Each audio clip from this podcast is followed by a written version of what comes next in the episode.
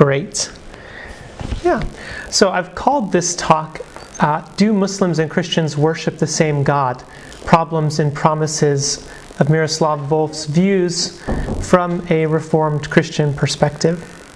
And just to give you some background, uh, this falls in uh, chapter two of my DPhil research uh, as I'm sort of looking at ways that Christian Muslim relations could be construed both politically and, in this case, theologically, uh, and sort of trying to dispatch them and offer some promising alternatives in their place.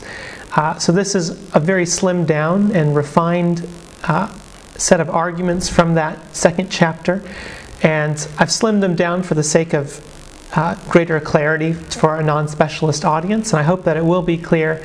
If something I've said is not, please let me know. I'm going off the PowerPoint, uh, so it is largely extemporaneous, and I'm welcome to take any brief clarifications in the middle. Uh, and more substantial questions, that you know, we can address at the end. So, just for those of you who are not aware, uh, Miroslav Volf is a Croatian American theologian based at Yale University. Uh, his probably most famous work is entitled Exclusion and Embrace uh, Theological Exploration of Identity, Otherness, and Reconciliation. And he's really been at the heart of sort of questions of conflict, enmity, and reconciliation from a theological point of view since the early 90s.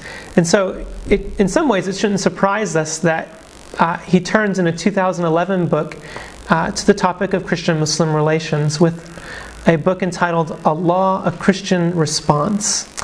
Uh, and this book has generated, it's safe to say, a storm of controversy uh, within the Christian world. Uh, at least one member of a faculty at Wheaton College in the United States appears to have lost her tenured position there for siding with Volf in, in the issue that we're examining today. Uh, so, this is not an easy question. Do Muslims and Christians worship the same God? And I'm not going to address all the extra concerns and the, the people who have entered into the debates with Volf, except tangentially. Uh, but instead, I'm going to address some problems and promises from a particular Reformed perspective. And for those of you who maybe not be familiar or who want greater clarification on what that means, uh, by the Reformed tradition, I simply mean the strain within Protestant Christianity, uh, most typically associated with uh, the uh, theologian John Calvin, the Dutch reformers Abraham Kuyper, Herman Bavinck, uh, and later, most not- you know, probably most recently, the Swiss uh, theologian Karl Barth. But as we'll see, uh, each of these thinkers traces uh, their roots somewhere back to St. Augustine, uh, which is where I'm going to take my own constructive proposals starting point moving forward. Uh, yeah, so without any further ado, let's get into some of what Volf brings us. Uh, so, Volf brings us a, a very hot and spicy uh, presentation, as he says in his book, and he addresses two questions in Allah, a Christian Response. Uh, first, do we believe in the same God? Is it the case that Muslims and Christians believe? And is it the case that Muslims and Christians worship the same God? These are distinct questions for Volf, and he tackles each of them uh, separately in the book. Regarding belief, uh, Volf says the first thing we need to ask is how do we decide whether it is that Muslims and Christians believe in the same God? Uh, and the criterion that he puts forward uh, for the decision is one of sufficient similarity. Uh, what is sufficient similarity, we might ask? Well, uh, by sufficient, Volf means not absolute similarity. Right? After all, God is not like a banknote. Uh, it doesn't make any sense for us to compare Christian conceptions of God, Muslims' conceptions of God, as we would compare a real British pound to a counterfeit one. Why is that? Well, it's because all of our conceptions of God differ slightly from one another. Not a single person in this room, if we were to ask how we conceive of God, even if we were all within the Christian denomination, uh, would give exactly the same answers or use exactly the same concepts or metaphors. Uh, moreover, it's clear that uh, sufficient similarity, we may ask, well, what about the Trinity? Is the Trinity at least part of the sufficient criteria for similarity? Uh, Volf thinks it's not. Uh, for one, he points out that it's not clear that the Quran, at least as he reads it, rejects the Trinity as Christians hold to it, uh, drawing in particular on the Quranic injunction, say not three. Uh, Volf says Christians don't say that. So maybe there's some flexibility in the hermeneutic. Second, he points to the case of the Jews, who also, like Muslims, affirm a mono-person monotheism, at least if they are they don't belong to the messianic strain. And as such, Volf says it's not typically the case that Christians deny that Jews and Christians worship the same God. Uh, and as a further piece of evidence, he also points to the Trinitarian debates in early Christianity between Arius, Sabellius, Athanasius. In that case, Volf asserts that uh, even when they landed on different sides of the issue, uh, these various Christian sects were not accusing each other of worshiping different gods, but of having different conceptions of the same God. So, with these examples in hand, Volf concludes that to the extent that Christians and Muslims embrace the normative teachings about Christianity and Islam, of, of Christianity and Islam about God, they believe in a common God. Thank you. So, that brings us now to worship. Uh, how do we decide whether or not Christians and Muslims worship the same God? Well, Volf starts out by telling us that actually our actions more fully disclose our hearts than do our explicit beliefs. So, in some ways, Volf actually thinks this is a more important question than the conception question. Uh, he points to uh, injunctions like from Matthew 7 20, where Jesus tells us that false prophets will be known by their fruits. Uh, likewise, in Matthew 12, Jesus states that out of the abundance of the heart, the mouth speaks. Uh, and Luke's uh, conception of Jesus also tells us that no tree will, no good tree bears bad fruit, no bad tree will bear good fruit, always seeming to point to how there's an intrinsic relationship between external activities that go on and internal dispositions. Uh, and he also signals that both Muslims and Christians consider it integral to their religious practice uh, to be lovers of God and lovers of neighbor. And here he's signaling the Common Word document put forward in 2007, uh, which was initially, for those of you who may be unaware, uh, a Muslim initiative highlighting what they saw as commonalities uh, between Christian and Muslim doctrine, uh, and specifically about praxis. So, furthermore, when we talk about love, Volf says when we look at it from a Christian perspective, we need to recognize what the source is. And here he takes us to 1 John 4 7, which says, quote, Everyone who loves has been born of God and knows God, end quote. And in a gloss on this passage, Volf tells us, quote, If love is from God, then all genuine love is from God, in that they are born from God, in that God abides in them, in that God works through them. With God's help, therefore, Muslims do God's will.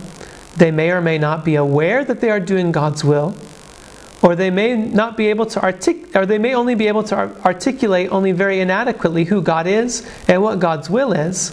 Yet if they love, they know God, even without adequately acknowledging God. They worship God without properly believing. Uh, so this, yes, ma'am. This is all from Volf's 2011 book. Yes, the, and the page numbers are referencing uh, the paperback edition of Allah, a Christian Response. So, this of course leads Volf to conclude that to the extent that Christians and Muslims strive to love God and their neighbors, they worship the same true God. And clearly, Volf thinks that there's room for better belief or better action than belief, and that somehow uh, better action doesn't negate the problem, certain problematic beliefs.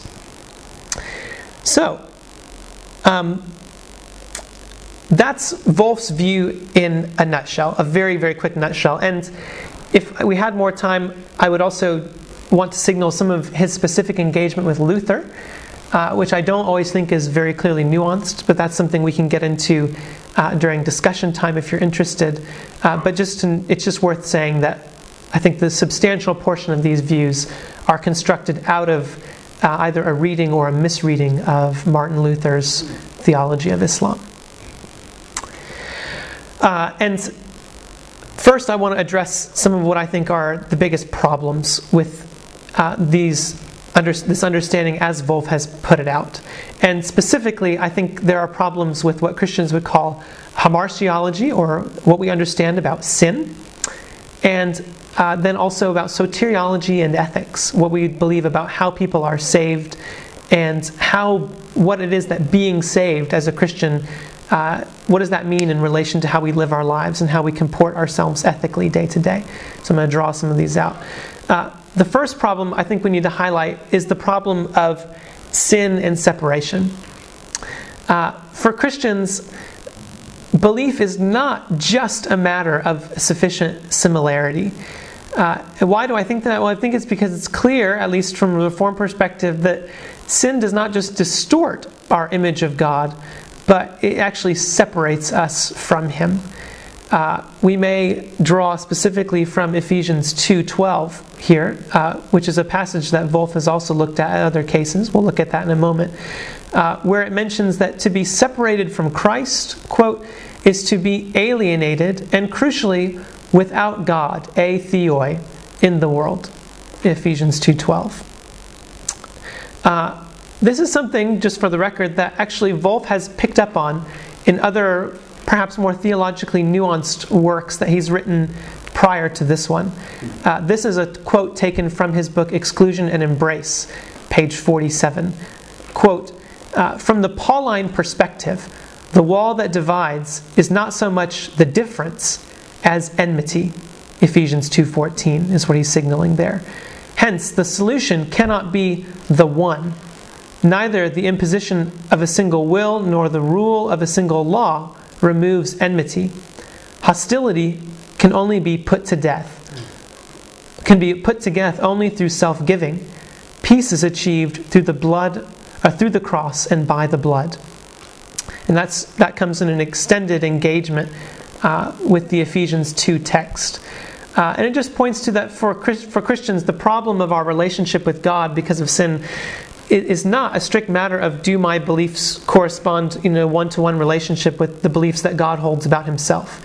Uh, there are much deeper relational aspects uh, to this problem, not just what we would call aesthetic ones uh, or ontological ones of do my beliefs correspond, but there's an actual separation that goes on, uh, at least according to the Pauline text here.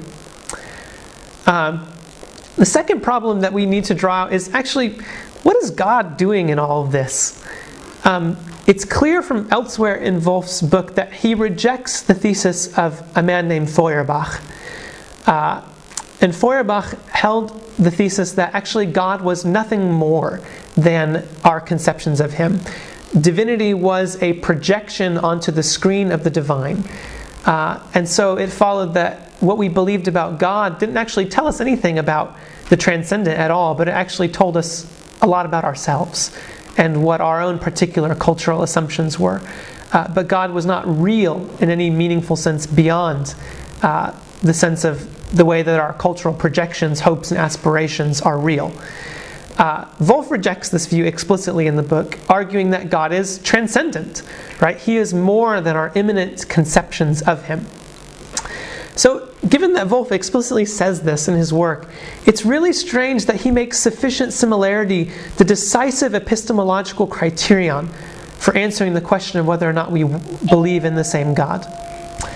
Uh, and Volf only gives us one quote in the entire book that references this notion of God's transcendence being more than our immanent conception of Him. And it, it comes on page 73 when he says, quote, It is not our convictions about God that save us. God saves us. That's all we get. Um, so, uh, and I think some of the people who have read Volf's work and are pushing back on it in some edited volumes that he's done actually get this a lot better. Uh, for us, belief is not a purely immanent concept, but actually it's an aspect of faith. We might describe belief as uh, one of the subjective or interpersonal dynamics going on in the broader theological concept of faith. as Schwöbel says to us, quote, it is one of the central convictions of Christian faith that the constitution of faith is not a human work, but a work of God, the Holy Spirit. Faith is passively constituted for humans and not actively constituted by humans. So, again, here, I think the, the point is that not only is belief more than uh, simply what we're doing, but actually it's something that God has to do first in us, to actively constitute in us. It's an initiative taken by God on our behalf before it is something subjectively experienced by us as belief. Uh, this is another way that I think uh, Volf needs to clarify and expand beyond the Feuerbachian model that he rejects. The third problem, I think, with Volf's perspective is the problem of dualism. Uh, Volf tells us right at the beginning of his book that, quote, this book is about God and this world, not about God and the world to come, about socially relevant knowledge of God, not about saving knowledge of God. That comes from page 13. The problem with that kind of sort of radical juxtaposition of saving knowledge and socially relevant knowledge is that Christian eschatology really doesn't permit us to think in these sort of dualistic terms. And if you're not familiar, eschatology is the word that Christians use to talk about what we think about time. Um, we live now, as Christians will tell you, the most basic orientation that we use to think about how we live and what time we're living in is the idea of the now and the not yet. Uh, which is to say that when God and Jesus uh, was in, came incarnate and began his ministry, he announced the kingdom of God is here. And there's an aspect of our lives that will always forever be changed by that. Uh, we don't live the way we used to. Uh, and therefore, because the kingdom of God is here now, uh, being saved, whatever that means, is not just about going to heaven someday when we die. It has to affect how we live here and now. Uh, but there's also a not yet aspect to it. Uh, life is not yet as it will be when final redemption has occurred. And again, so there's a tension to our lives. And I think, again, this is something that Schwöbel, as a, a critic of Volf and as a responder to his work, gets better when he says, quote, faith affects the whole of our personal being in the world it grants insights to our existence as personal beings with finite and conditioned freedom. So again, showing that faith in God is not just something that you know gets us to heaven when we die. Uh, it's something that actually affects the way we see the world right now. Uh, so any attempt, as Volf is doing, to sort of radically separate eschatology and ethics, salvation and the social, it's just not going to work. So those are the three big problems I think that Volf has with his uh, problem. He, uh, we're not sure what God's action is doing in all of this. He hasn't addressed the problem of sin and the notion of separation from God. Uh, and his eschatology is radically dualistic. Uh, social and saving are separate. If those are the problems, I think there is a more promising place to start in his work. it starts first with the throwaway line that I gave you earlier that it is not our conceptions about God that saves us, God saves us. And that being the only line in the book that references divine action, uh, can be paired with another quote that Augustine gives us, or another starting point that Augustine takes us with in Augustine uh, and specifically Augustine's notion of the two cities. Uh, glossing what Augustine thought, Volf says, quote, Muslims and Christians share the basic idea underlining Augustine's City of God, one of the most important works of all time about Christians' relation to the outside world. The whole of humanity is divided into the city of this world and the city of God, one dedicated to the love of self, and the other to the love of God and neighbor. Um, the problem with this, uh, I think that this is actually a very promising starting point, and we'll get to why in just a moment. The problem is, Volf takes that and just sort of leaves it. He acknowledges, he says that it's likely that Christians and Muslims will look at each other as mutually exclusive members of the opposite city. Christians will largely think that they are members of the city of God, and Muslims will largely think that they are members of the city of God, and the other two are not. Uh, and the other are not to each other the same. Uh, so he largely uses it to focus on the division. But the reason I think this is a more interesting starting point is because if Volf had looked more carefully into what Augustine thinks about the two cities, he would actually notice that the division between them is not fundamentally institutional, a church world distinction or a Christian non Christian distinction, uh, at least in terms of your loyalty to certain institutions. Uh, but it's actually a personal division. It's a matter of who you love. Uh, and therefore, and specifically, Augustine says that the city of God loves God uh, to, the, to the point of contempting the self and the world. And the city of man loves the self to the point of contempting God and uh, the world. Uh, so it's more fundamentally where our loves are oriented, not where we go on a Sunday or a Friday, if that makes sense. Uh, and moreover, because uh, the, the fundamental aspect of two cities is that in this world they are radically intermixed and intermingled. Uh, as Augustine tells us in Book 1 of the City of God, he says, In this world, the two cities are indeed entangled and intermingled with one another, and they will remain so until the last judgment shall separate them.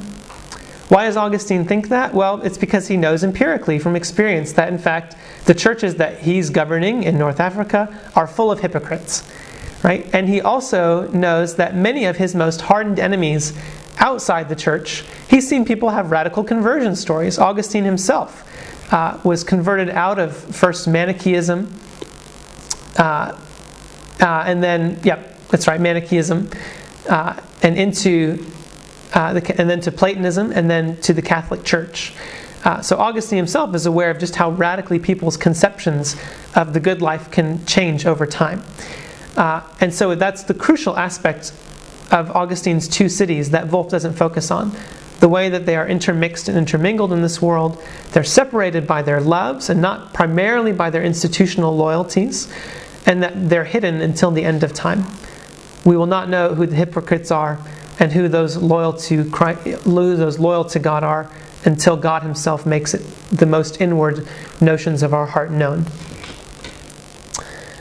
Uh, I think this gives us important reasons for uh, to focus, or one of the most crucial aspects that this gives us, I think, this notion of the two cities, is an important notion of hope.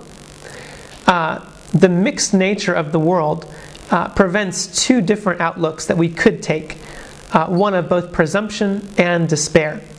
Uh, we notice this in Book 1 of City of God when Augustine addresses both Christian and pagan readers of his work and tells Christians he's just gotten through rebuking a whole list of pagan characteristics of Rome. But at the end of that rebuke, he says to the Christian readers, Don't presume that just because I've rebuked these people, that you guys are safe. You're not. Uh, we, we have to be realistic about the state of the church and that many of our own members are bigger hypocrites and that they crowd into the church on Sunday and into the theater with the pagans, you know, on the weekend. Uh, and likewise, as I mentioned, we have to grapple with the fact that even amongst our most hardened enemies, he says, are de- there are predestined some who will become our friends. Uh, so we neither presume, if, if it is true, indeed true that the two cities are intermixed and intermingled, uh, we can neither presume that anyone inside the church is safe because they're there, nor despair of anyone outside of it uh, simply because they're outside of it right now. Um, so that's the fundamental idea of Augustine that I think Volf missed. And for the rest of our time, I want to launch into what I think is a basic constructive proposal. And in that time, I want to sort of marry this Augustinian eschatology, the notion of the two cities intermixed and intermingled in this world, with a reformed ecclesiology. If you're not a specialist in theology, ecclesiology is just the word we use in theology to talk about the church, what we think about the church, and specifically what the relationship is between salvation and the church. And I want to expand on this notion that Volf has told us that it's not our convictions about God that save us, but that it's God who saves us. Uh, in other words, what does Hippo have to do with Geneva, Westminster, and Amsterdam? These sort of typical centers of Reformed theology in the past. So, first, I want to take us uh, back to Hippo and some of Augustine's thinking about the two cities and their relationship prior to the coming of Christ. It's interesting that in Book 18 of the City of God, Augustine openly contemplates the idea, and indeed affirms it, uh, that God, that there were members of the heavenly city outside of the visible uh, nation of Israel. Uh, and Augustine says, if you doubt this, just look at what the Christian scriptures say about Job. He traces his lineage to Edom. Likewise, we could point to Melchizedek, uh, as well as Jethro, uh, who's of Midian, Moses' father in law. All of these people that the Old Testament seems to indicate have vibrant relationships with God, but are not part of the actual people of Israel. And the New Old Testament texts seem very uninterested in telling us more, other than that these relationships exist. And so, what this indicates to us, at least as far as Augustine's terminology would give us, is that predestination, God's sovereign choice to save people, is actually different from election, God's specific choice to call people for specific purposes to carry out his salvific plan. Predestination is a wider concept, uh, incorporating more people than the election. Election would uh, refer specifically to the nation of Israel, who are, by virtue of their calling, in charge of carrying on the lineage that will eventually bring forth the Christ who will save. Uh, but there may be some outside of that explicit calling whom God also is dealing with, who are predestined for salvation. God has elected to save them, uh, but are not part of this specific calling to produce the Israelite nation. Uh, and again, this is all in Augustine's terminology of uh, predestination. I, I, just to be clear, I don't think you have to take everything on board that Augustine thinks about predestination in order to see value in this, but we'll get there in a moment. Uh, but after Christ's coming, uh, Augustine doesn't contemplate the idea that salvation can be mediated through anything other than the visible Catholic Church. Uh, we can presume this because Augustine doesn't think that unbaptized infants uh, can be saved. Uh, he, it deeply troubles him, and he's clearly perturbed by it. And so the way he sort of rationalizes it is to say that, in fact, um, you know, unbaptized infants suffer the least punishment in judgment, uh, but they, they're still punished. Uh, and that's, that's as good as he could do from his vantage point. But the Reformed tradition uh, uh, actually expands on this notion and takes it further. And so I want to jump ahead. Augustine, if you're not aware, is writing in the 5th century AD.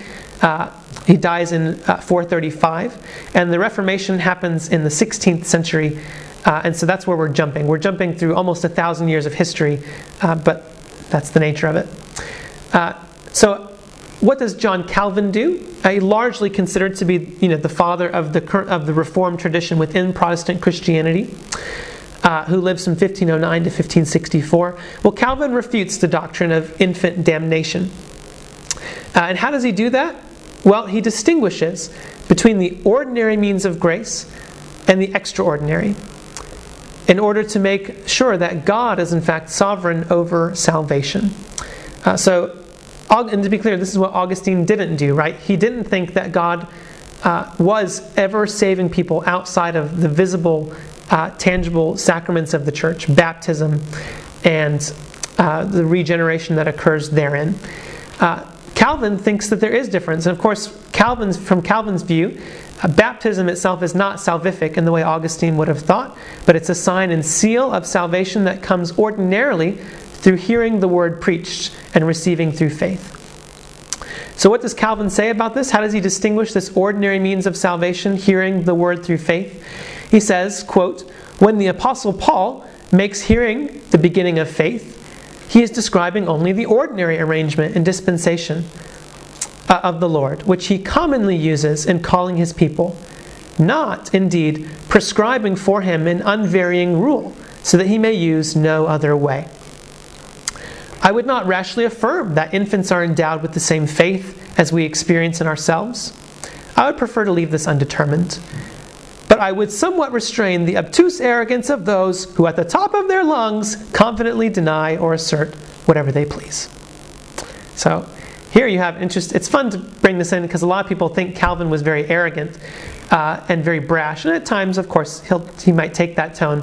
But it's worth knowing that most of that tone is the product of his inheritors and not actually his.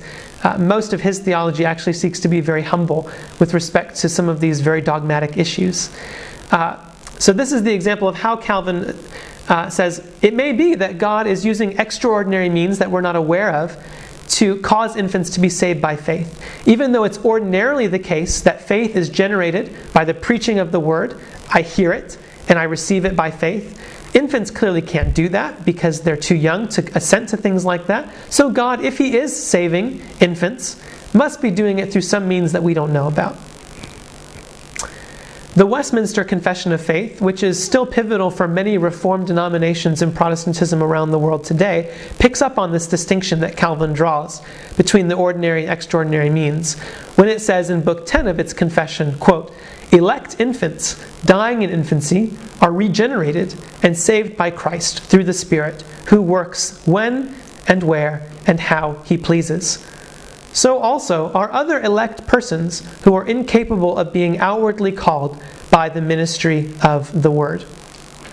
So not only does Westminster deal explicitly with what Calvin did with unbaptized infants and or infants who are in for the Reformed tradition unable to hear and receive the word by faith, uh, but they also uh, take account of another set of persons, uh, these people who are incapable of being outwardly called. So this would apply not only to people uh, who have, find mental barriers, perhaps uh, they have mental defects or, or whatnot, uh, but also this has been standardly interpreted to mean people who are either so far removed from the visible institution of the church uh, or in such a compromised position towards it that they're not capable of hearing ordinarily that word preached. Uh, and this is, this is evident uh, in one man, Herman Bavinck, uh, who lives in the 19th century now. He's a Dutch reformer. Uh, when he says in his church dogmatics, or reformed dogmatics, excuse me, it is really a reformed doctrine that although God ordinarily grants the benefits of Christ by means of word and sacraments, he is not bound to this method. And, be it very rarely, he also grants salvation outside the institution of the church. So, so again, you're picking up on this ordinary. How does God work? Well, of course, it's through word and sacrament. But is God bound to that? No, he could be working outside of that. But I want to pick up on just one thing that Bavinck says. Why does he add the caveat very rarely? Right? Notice that there. Be it very rarely also grants sanctification. If, if we're truly talking about the difference between ordinary means of grace and extraordinary, it would seem weird to talk about frequency, how rare something is, which is an ordinal property. Uh, ordinal features, if we're talking about extraordinary means of grace, seems to me like just shouldn't be commented upon. All we can say is that this is a possibility, not when or where it occurs, why or how. All of that presumes that we know something about it. To go back to Augustine's language, this is an aspect of God's hidden justice, not his revealed justice. Um, so, what's the result of this? You know, I've traced for you now just a bit of how the Reformed tradition has inherited Augustine's notion of the two cities and how that maps onto their understanding of the church and how God saves people through his church. Uh, how would we modify Volf's quote that it is not our convictions about God that save us, but that God saves us? I think it would go something like this It is ordinarily our convictions about God that save us, but God is not bound to his ordinary means, and it may be that he works beyond these means to save. This conviction is an object of hope that prevents both presumption and despair. And by an object of hope, presumption, and despair, I think it would be very clear. I think it means it's just saying this could be something that God does. Uh, is it possible uh, that God, for instance, uh, according to the Reformed conviction, is saving people in Islam uh, who are Muslims who are not visibly members of his church? Is it possible that his salvation reaches them? Well, I think we could say it's a possible object of hope. We can neither presume that it happens and say definitely, and here's how we know it's happening. No, can't say that. But nor should we despair and say, absolutely not. There's no way that God could ever do that. That's the path that Hope Way paves between presumption and despair.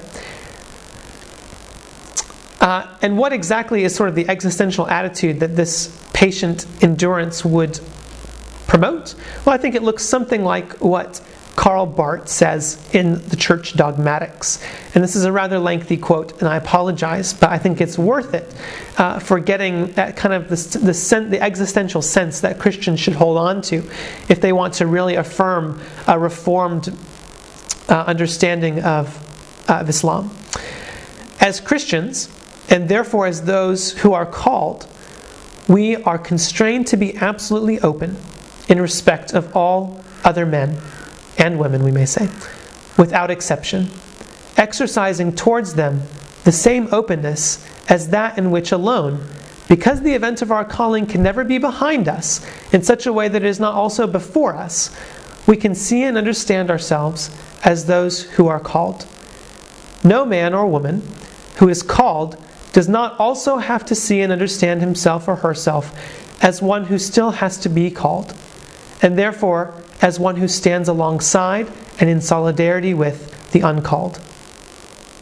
For all the seriousness with which we must distinguish between Christians and non Christians, we can never think in terms of rigid separation. All that is possible is a genuinely unlimited openness of the called in relation to the uncalled, an unlimited readiness to see in the aliens of today the brothers of tomorrow.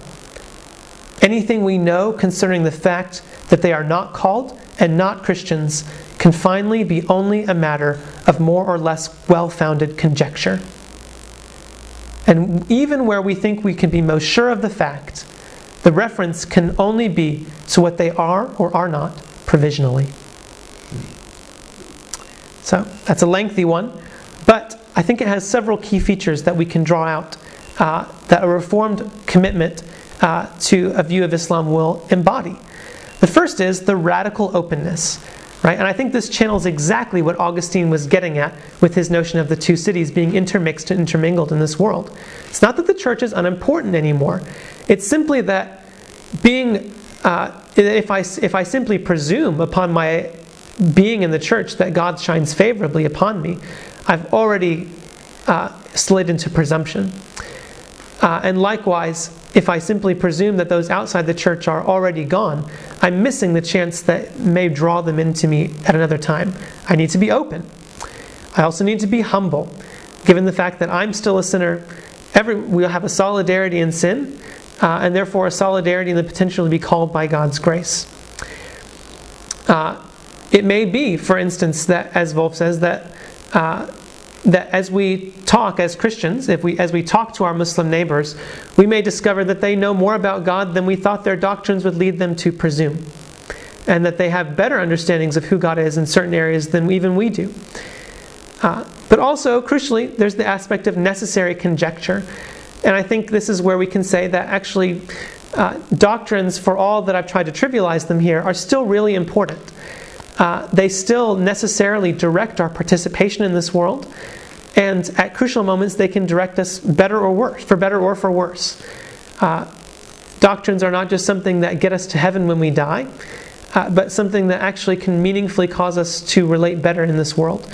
Uh, a classic place I would direct people is to Book 4 in the Confessions, where Augustine uh, has a, a friend pass away unexpectedly and he, re- he relates back to his readers how because he didn't have right doctrine, because he didn't understand who he was, who his friend was in relation to God, knowing who God was, it caused him to put an unbearable weight of burden on that friend, to expect too much from the friend, and therefore to be radically disoriented and destroyed when that friend passed away unexpectedly.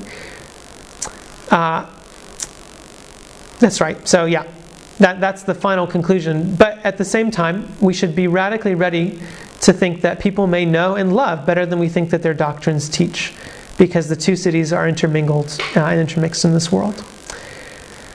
So that's where I want to close. I think I think I've made my point relatively clear, and I just want to say thank you for listening, and we'll open it up to conversation. Shukran. Yeah. Great. So we've got uh, plenty of time